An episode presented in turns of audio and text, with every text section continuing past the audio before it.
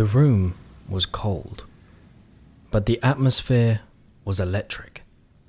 Huddled in rows, 30 inmates of Peveril internment camp on the Isle of Man were held in taut expectation. James Larratt Battersby, known around the camp as the Mad Hatter, had rallied these men, promising them a spectacle of a speech. Battersby was known for being a powerful salesman. His stories from the time in the British Union of Fascists and his own rousing speeches had helped him sell this proposition. The man they had come to see? Thomas St. Barbe Baker. His reputation preceded him. He was loud, outspoken, and known as a radical Christian. Some had their suspicions, however, and pegged him as more of a con artist than convert. Whether by fortuitous coincidence or by design, he had made friends with the richest people in the camp, and seemed to target those with purchasable loyalties and money to spend. This didn't dent the excitement of the men that had filled the room to hear him speak.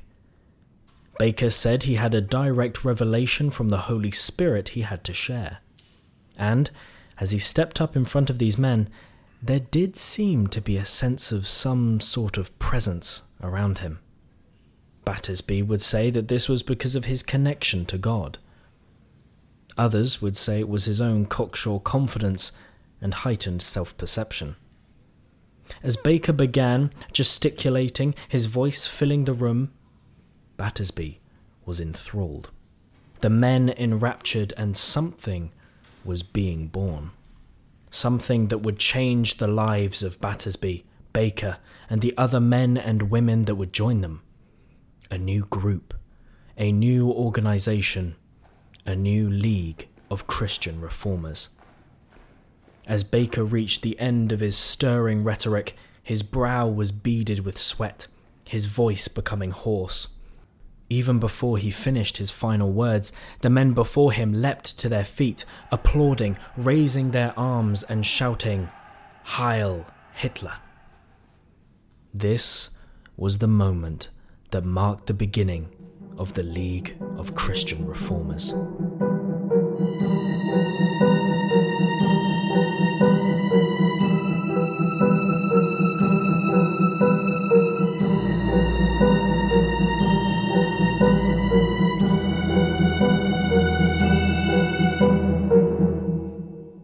Was 1942.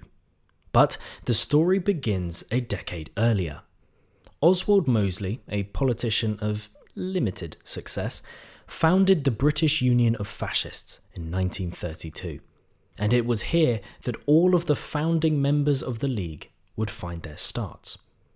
The true power and leader of the League, Thomas St. Barbe Baker, became a prominent member of the BUF and was friends with Oswald Mosley himself.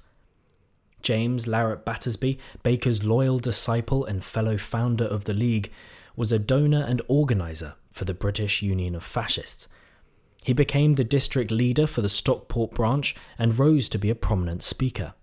Known to give engaging speeches to attentive and enthusiastic audiences, Battersby became known as an effective, well reasoned, and powerful speaker that contributed much to the coffers of the BUF. Baker and Battersby met another two men in Peveril internment camp Arthur Schneider and W.G. Barlow. Schneider would become the League's most fervent supporter and avid member, and had been a district leader of the Kidderminster branch of the BUF, serving as an effective recruiter for the movement, taking the branch's membership from eight members to 20 in 1939. Barlow had been a famous racing driver before joining the BUF and eventually being interned at Peveril with Baker, Battersby, and Schneider. However, the BUF was not the only fascist organisation prominent in Britain in the pre war years. Nor was it the only fascist organisation the members of the League were a part of. Baker had been a member of the Nordic League, one of the most virulent pro Nazi organisations that promoted extremist measures to push Nazism from 1935 to 1939. Once the Nordic League was officially disbanded at the outbreak of war in 1939, Baker remained a member of the BUF before being arrested under Regulation 18B in 1940. These political views and affiliations were what brought the future members of the League to the attention of MI5 and the government, and led to their arrest under Defence Regulation 18B. Regulation 18B allowed the government to intern without trial those individuals they deemed as a threat to the nation by being opposed to the war against Germany. As Aaron Goldman records, Regulation 18b gave the Home Secretary the ability to take action against anyone who was or who had been a member of an organisation subject to foreign influence or control, or whose leaders had had sympathies with the system of government of an enemy power. This provision was primarily aimed at Oswald Mosley and the BUF, which meant it brought the future members of the League directly into the line of fire, as all of them were members of the BUF itself and other fascist organisations. Battersby, originally the wealthy director of the successful Battersby Hats firm, was arrested in June 1940, taken to Camp 020 at Latchmere House in London, and while there wrote a diary that was later published as The Bishop Said Amen on the author's experiences during detention as a pacifist, in which he complained about how everything possible was done to agitate, frustrate, and torment us. From there, he was transferred to the internment camp in Berkshire, nicknamed Ascot Concentration Camp by the BUF, with fellow blackshirt Charlie Watts. He was eventually moved to Peveril internment camp on the Isle of Man, where he met Thomas St. Barbe Baker and was converted to Baker's extreme form of Christianity. He was eventually released from Peveril in 1943 and began preparations for the setting up of the League of Christian Reformers. However, for Baker to end up in Peveril, the process was slightly longer. During the roundup of known and prominent fascists, Baker went on the run.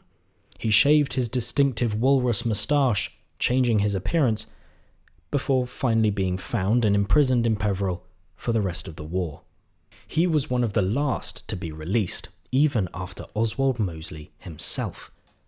Even before his internment, Baker had been on the more fanatical and outrageous end of the fascist and religious spectrum even going as far as to think that some marks on his baby son's forehead constituted a swastika, and his son was, therefore, the heir to Hitler.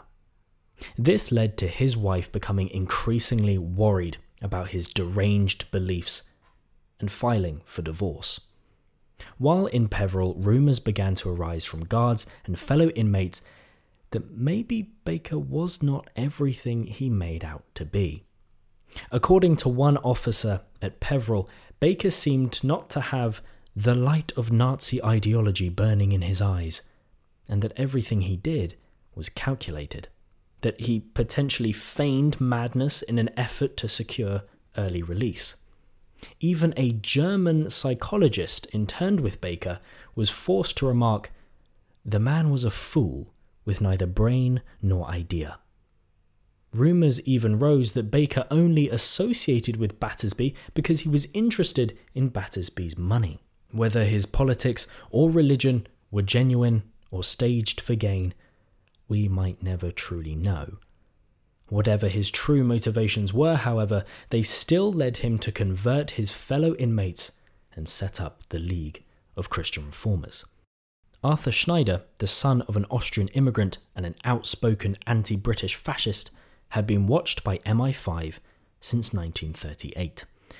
He was arrested twice and taken before the Home Office Advisory Committee before eventually being sent to Peveril in 1941.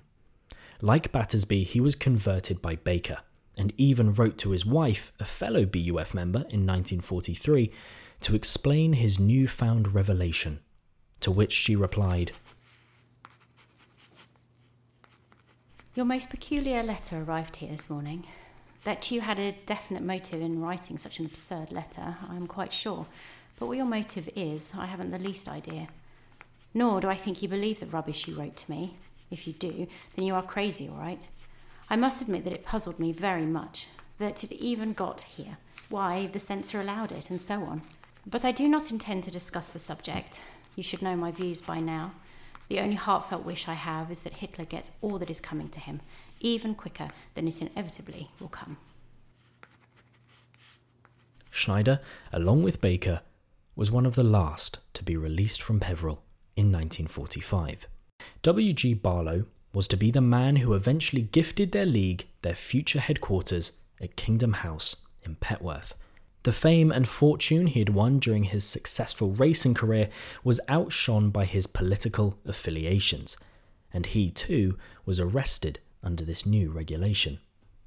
In Peveril, and upon meeting Battersby, Baker, and Schneider, his fascism was infused with the religious convictions of these men, leading to him joining the Hitler worshippers after the war. Originally buying River House in Petworth, a large property set in a considerable swathe of land, as a place to settle down with his wife and family after his release, he gifted it to Baker and Battersby without his wife's knowledge or approval.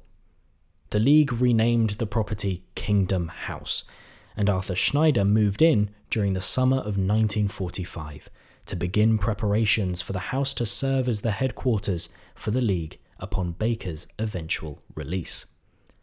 While on the Isle of Man, Schneider had converted his entire family, including his two sisters, who quickly joined him at Kingdom House. They left their Women's Land Army hostel in late September 1945. They had been and continued to be avid evangelists for their Hitler religion. Schneider had written a letter to his sisters in 1943 praising them for doing their very best to acquaint as many people as possible with their newfound faith.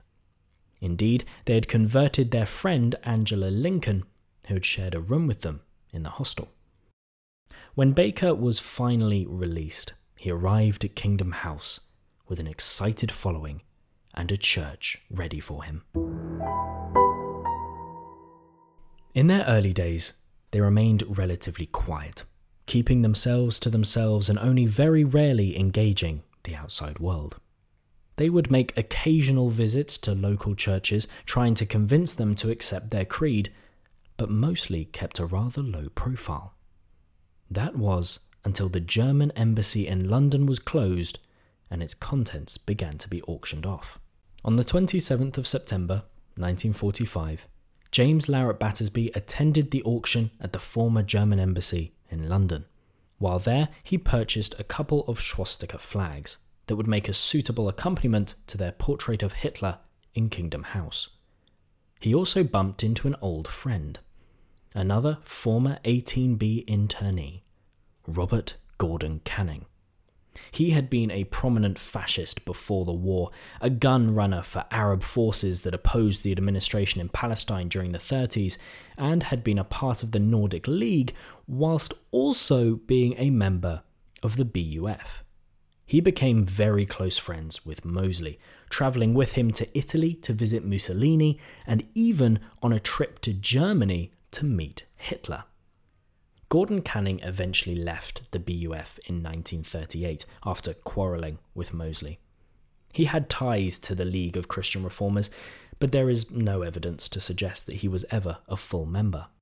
Gordon Canning was at the auction with one acquisition in mind a huge granite bust of Adolf Hitler. He purchased it for around £500, equivalent to around £23,000 today. Or so the newspapers reported. Gordon Canning was quick to challenge this, writing a letter to the Truth newspaper in which he confirmed that he had purchased it for around a thousand pounds, not a mere five hundred. He wrote, I mention this fact not because it is of any particular interest to me, but because several irate, politically inspired critics called the sculpture trash. When asked about his purchase on the day, his response was confusing to the public but encouraging to Battersby. He said, Nearly 2,000 years ago, Jesus was mocked, scorned, and crucified. Today, he is a living force in the hearts and minds of millions of people in the West, and those who mocked and scorned him and tried him are today of no account. To the press, to the public, to everyone there on the day, Gordon Canning compared Hitler to Jesus Christ and made his feelings plain. Now, with the bust in his possession, he headed to Petworth and Kingdom House. The bust would be housed there, a fitting companion to Battersby's flags, and a disturbing statement of intent. This also launched the League into the public eye, brought them to the attention of Parliament, and spelled the beginning of their downfall.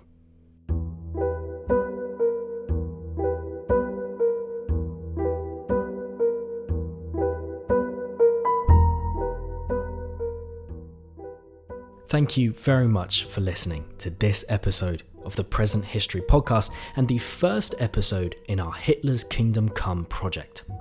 Check back next week for the next instalment of the story of the British cult that worshipped Hitler. Make sure to follow us on Instagram and TikTok, subscribe on YouTube, and check out our website at presenthistory.co.uk so you never miss a piece of content. For all the links, references, and citations, make sure to check out the website where we have a list of all the newspapers, articles, books, and publications that we used to inform our work. It might be hard to believe, but we didn't make any of this up. And we'll see you next time on the Present History Podcast.